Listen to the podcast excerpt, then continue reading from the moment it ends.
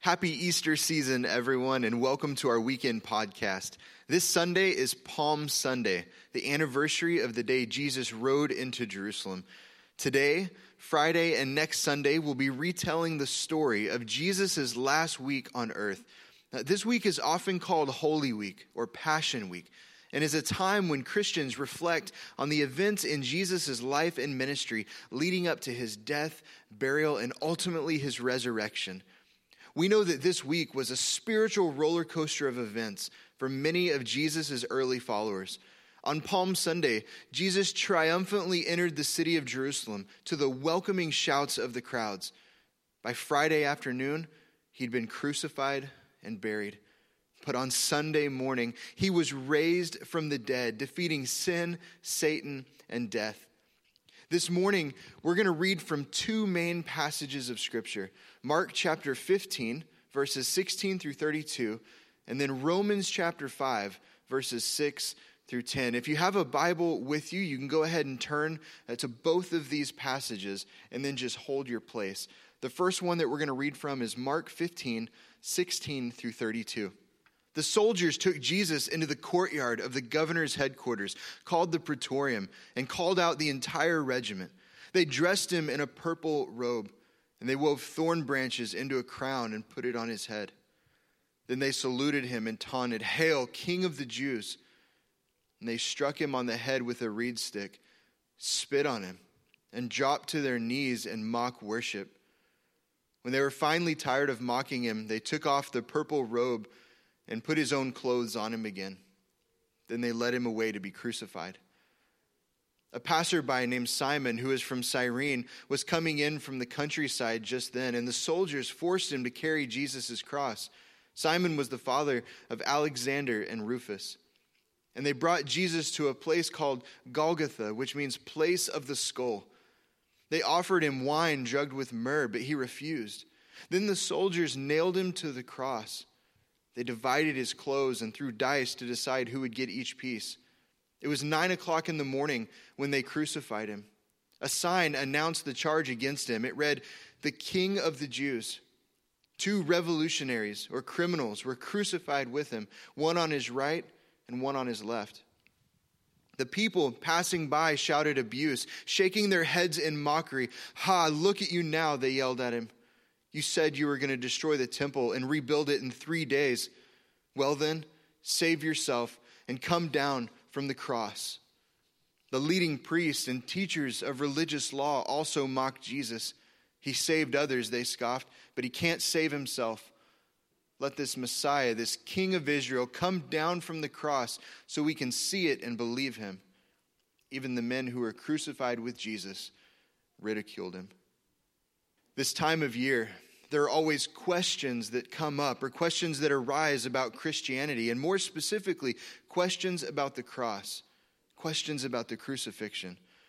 I don't know if this is something that you encounter in your life, but I hear and read about some important questions during this time of year. So today, I'd like to answer some questions about the crucifixion. We'll spend our time addressing three important questions.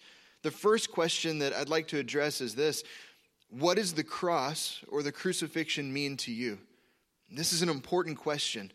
I'm not asking, what does the cross mean to your church, to your family, to your spouse? I'm asking, what does the cross mean to you? The second question is, did the crucifixion really happen? And the last question that we'll look at today is this What does the crucifixion mean in Scripture? So, question number one, if you're taking notes, what does the cross mean to you? Tim LaHaye was a Baptist minister who wrote more than 85 books. That's a lot of books. He wrote both fiction and nonfiction. In one of his books, Power of the Cross, he talks about doing street interviews with random people about the cross. He would look for people who were wearing a cross or people who had a cross somewhere on their person. And when he approached an individual, he would ask two questions. One, why do you wear a cross? And two, what does the cross mean to you? I'm going to be honest with you. I think I'd be nervous if I had to walk up to a complete stranger and ask these questions. I mean, what if they were offended or embarrassed, or what if they got violent with me? Well, surprisingly, no one was offended by his questions, and they all seemed pretty eager to give an answer. Uh, one woman in a restaurant said, I saw the cross that I'm wearing hanging in a gift shop. I thought it was pretty, and I decided to buy it because it was 50% off. So she got a deal on hers. when asked what the cross meant to her, she said, It means that I'm a religious person. Another woman, uh, not a churchgoer, but a self proclaimed Christian, said, I wear a cross to stand out because it's a beautiful piece of jewelry. So that's what the cross meant to her. There was a young clerk in a store who was wearing a gold cross and a gold chain, and she said, My boyfriend gave it to me. I, I love him, and I wear it because it reminds me of him. Finally, there was a young man that Tim spoke with on a plane uh, who wore a really large silver cross around his neck. Uh, this guy said that uh, my grandma gave it to me, and I'm going to visit her this weekend.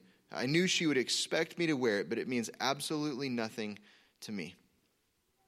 This is what the cross meant to these people.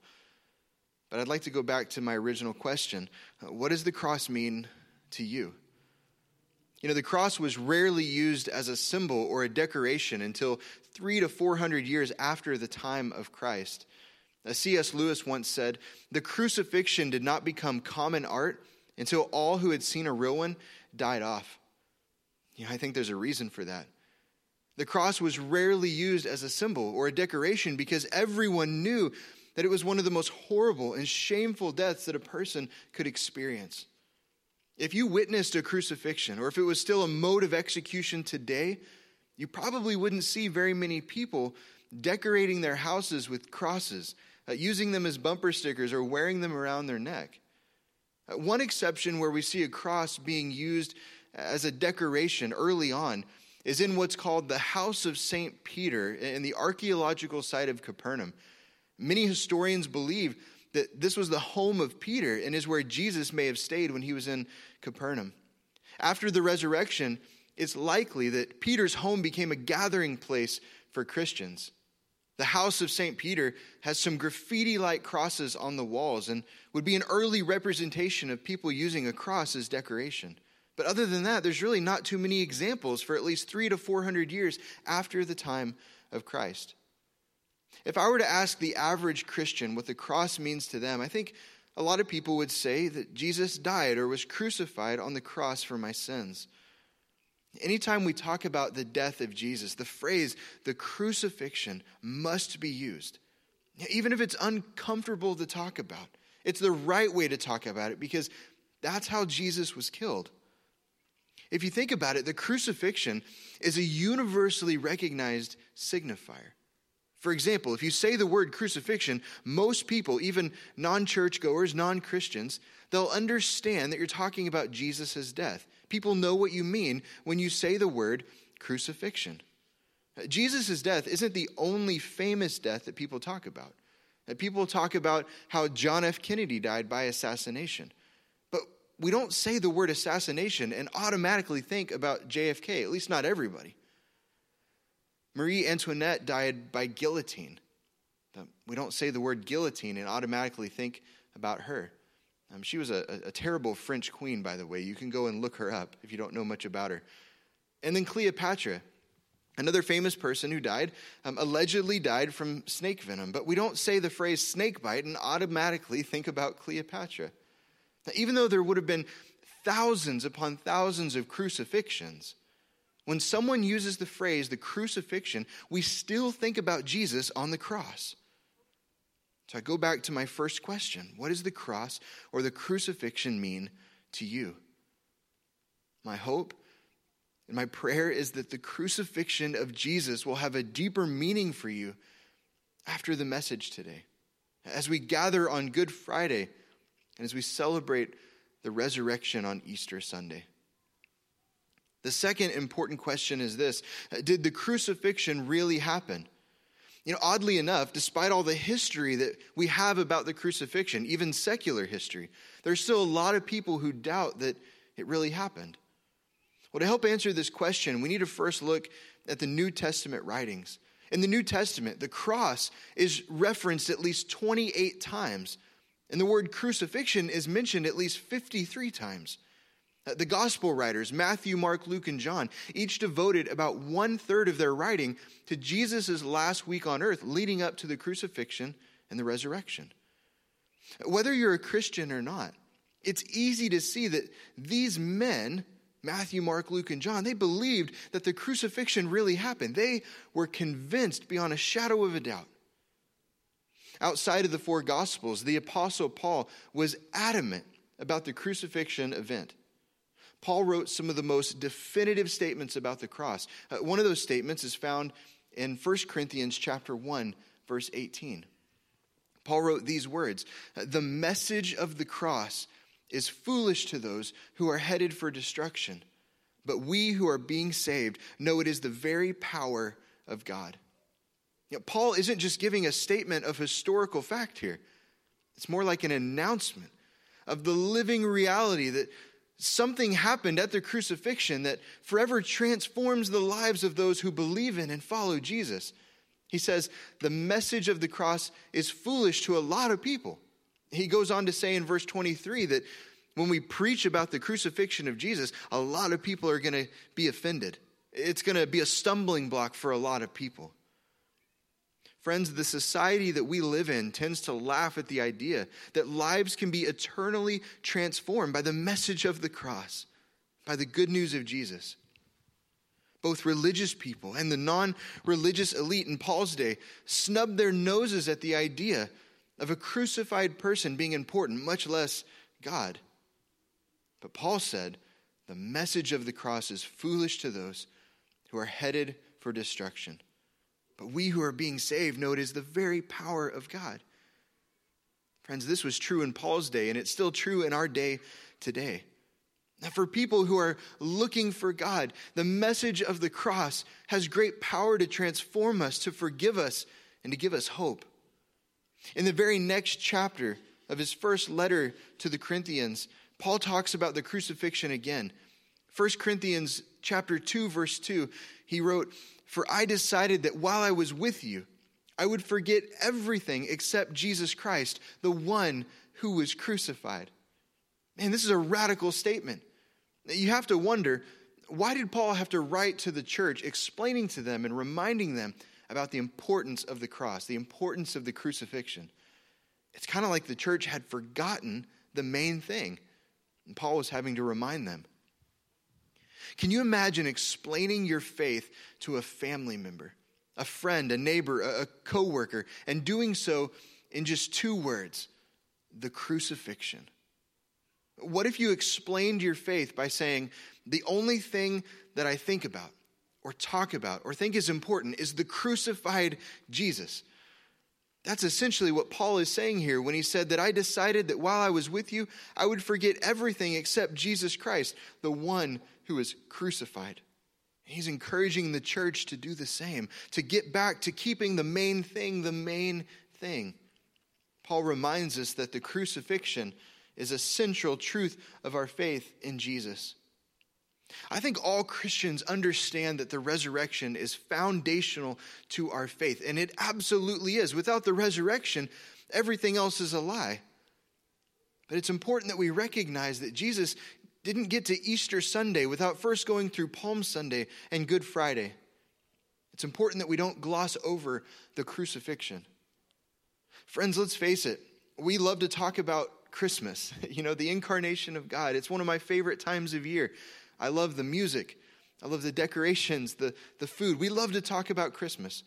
We also love to talk about the ministry of Jesus, the, the miracles, the parables, and the compassion of Jesus. We love to talk about the resurrection, how Jesus defeated sin, Satan, and death. Yet Paul reminds us that the crucifixion should also be a main talking point. It's so big and so important that it should stand out as we live our lives for Jesus and share Christ with others. Paul said, I decided that while I was with you, I would forget everything except Jesus Christ, the one who was crucified. Here at OCC, we believe that the events that are described in the New Testament about the crucifixion of Jesus are historical events. We believe that they really happened. And if something like the crucifixion is so important to God in His Word, then it should be important to us as well. Oswald Chambers once said that all heaven is interested in the cross of Christ. All hell is terribly afraid of it, while men are the only beings who more or less ignore its meaning. Church, let's not be guilty of ignoring the meaning of the crucifixion. This leads us to our third and final question What does the crucifixion mean in Scripture? Uh, for this question, I'd like for us to turn our attention to Romans chapter 5, uh, verses 6 through 11. In this short passage, the Apostle Paul gives us the meaning of the crucifixion. It's a pretty awesome passage. Beginning in verse 6, this is what he writes You see, at just the right time, when we were still powerless, Christ died for the ungodly. Very rarely will anyone die for a righteous person though for a good person, someone might possibly dare to die. But God demonstrates his own love for us in this that while we were still sinners, Christ died for us. Since we have now been justified by his blood, how much more shall we be saved from God's wrath through him? For if while we were God's enemies, we were reconciled to him through the death of his son, how much more, having been reconciled, shall we be saved through his life? Not only is this so, but we also boast in God through our Lord Jesus Christ, through whom we have now received reconciliation.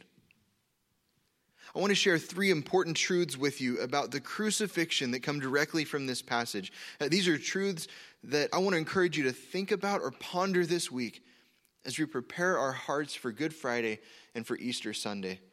The first truth about the crucifixion is this the crucifixion exposes good and evil.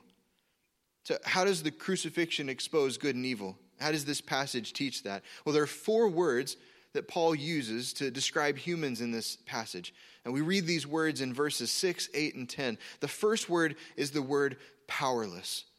Powerless. Verse 6 says, You see, at just the right time when we were still powerless. This verse reminds us that we were powerless. Uh, the word powerless means morally weak, unable to help or save ourselves and unable to understand the truths of God at just the right time when we were still powerless. Uh, the second word is in the same verse, it's the word ungodly. Ungodly. Um, the entire verse says, You see, at just the right time, when we were still powerless, Christ died for the ungodly. This word can also mean evil doers. Now, we don't like to think about ourselves as evil doers. We don't like to call other people evil doers, especially if it's a friend, a family member, a relative. You know, the society that we live in likes to teach the exact opposite of this verse. Society says that humans are intrinsically good, and I even see this kind of teaching uh, making its way into the church at times. That's not what God says, that's not what the Bible teaches. God says that we were evildoers. King David said it in Psalm 14, verse 1, he says, There is none who do good. Isaiah echoed this truth in Isaiah 53, verse 6. Jeremiah said the same thing in Jeremiah 2:13 and Paul reiterated it in Romans 3 verse 10. He says no one is righteous, no not one. Christ died for the ungodly. The third word is the word sinners. Uh, sinners. Verse 8 says while we were still sinners, and this is another way of saying that we have all missed the mark. We've all fallen short of God's perfect and holy standard. And Jesus didn't die after we all got our acts together. He died while we were at our very worst so that we could be made right with God through him. Romans 3:22, an amazing verse says, "We are made right with God by placing our faith in Jesus Christ." Man, it doesn't get simpler than that. So while we were still sinners, Christ died for us. The fourth word is the word enemies.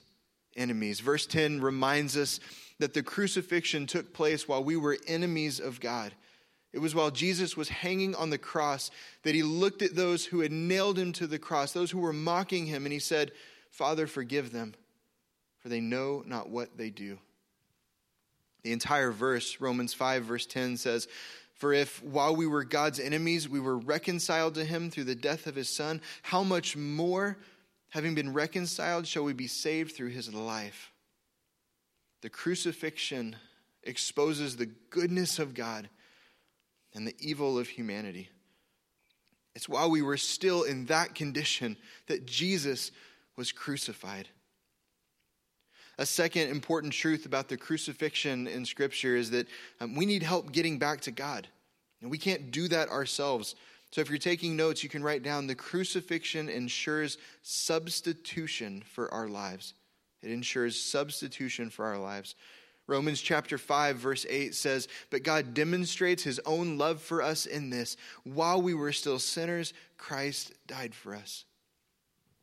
Joseph Mitchell was an author living in New York in the early 2000s. And he told a group from his home church, Grace Church, about a conversation that he had had with his dying sister at her bedside. She was dying from cancer. Um, his sister asked him, she said, Joseph, what does Jesus' death on the cross a long time ago have to do with my life today? What does it have to do with my sins today? Well, Joseph, an author who normally had all the words, he struggled to find the right words. But finally, he responded by saying, Somehow, he was our representative. Somehow, he was our representative. Friends, what do you say when you're going through life's storms or wrestling with doubt and you wonder, what is the crucifixion of Jesus? What does the cross of Christ have to do with my life right now? I think Joseph's answer is one that we should all remember. Somehow, he was our representative. He did it instead of me. The Old Testament prophet Isaiah captures in one verse the truth that all humans sin against God and that only God can cover our sins through the blood of Jesus. Isaiah 53 6 says, All of us, like sheep, have strayed away. We have left God's paths to follow our own, yet the Lord laid on him the sins of us all. I know that sin is not a feel good subject. We don't like to talk about sin. But I think in an effort to become more appealing, we often soften the way we talk about the sin in our own lives and the need for our sins to be paid for in some way. 20th century writer A.W. Tozer once said that we need preachers who preach that hell's still hot, heaven's still real, sin's still wrong, and the Bible is God's word. God's word explains that our sin must be paid for, and that Jesus paid the price on the cross to reconcile us to God, to bring us back to God, to forgive us. The language that he uses while hanging on the cross is language of payment, it's, it's accounting language. See, when Jesus cried out his last words, when he said, It is finished, he used an accounting word that literally means paid in full. He was saying, It's paid in full. Jesus paid the price for us. He substituted himself for us. He took the punishment for our sins. The crucifixion ensures substitution for our lives. Well, Romans 5 gives us one more truth about the crucifixion, and this is also in verse 8, and that is that the crucifixion is love demonstrated. The crucifixion is love demonstrated. I want to read Romans 5 8 one more time. But God demonstrates his own love for us in this that while we were still sinners, Christ died for us. Soon after Jesus was nailed to the cross, very early on in the crucifixion account, he says something incredible. He says, Father, forgive them, for they know not what they do. Jesus had been forgiving people of their sins all throughout his earthly ministry. He forgave sin while he was hanging on the cross, and he offers that same forgiveness to anyone who will put their faith in him today. This was Jesus demonstrating real love in action. Throughout his earthly ministry, he touched a leper, always demonstrated compassion for those who were hurting and mourned when one of his best friends died. What else but a heart consumed with love would cause someone to say, Father, forgive them because they just don't know what they're doing? The cross is a demonstration of God's love that makes grace real and available to all people who believe in Jesus. So, what should we take away from these passages and from the reality of Jesus' death on the cross?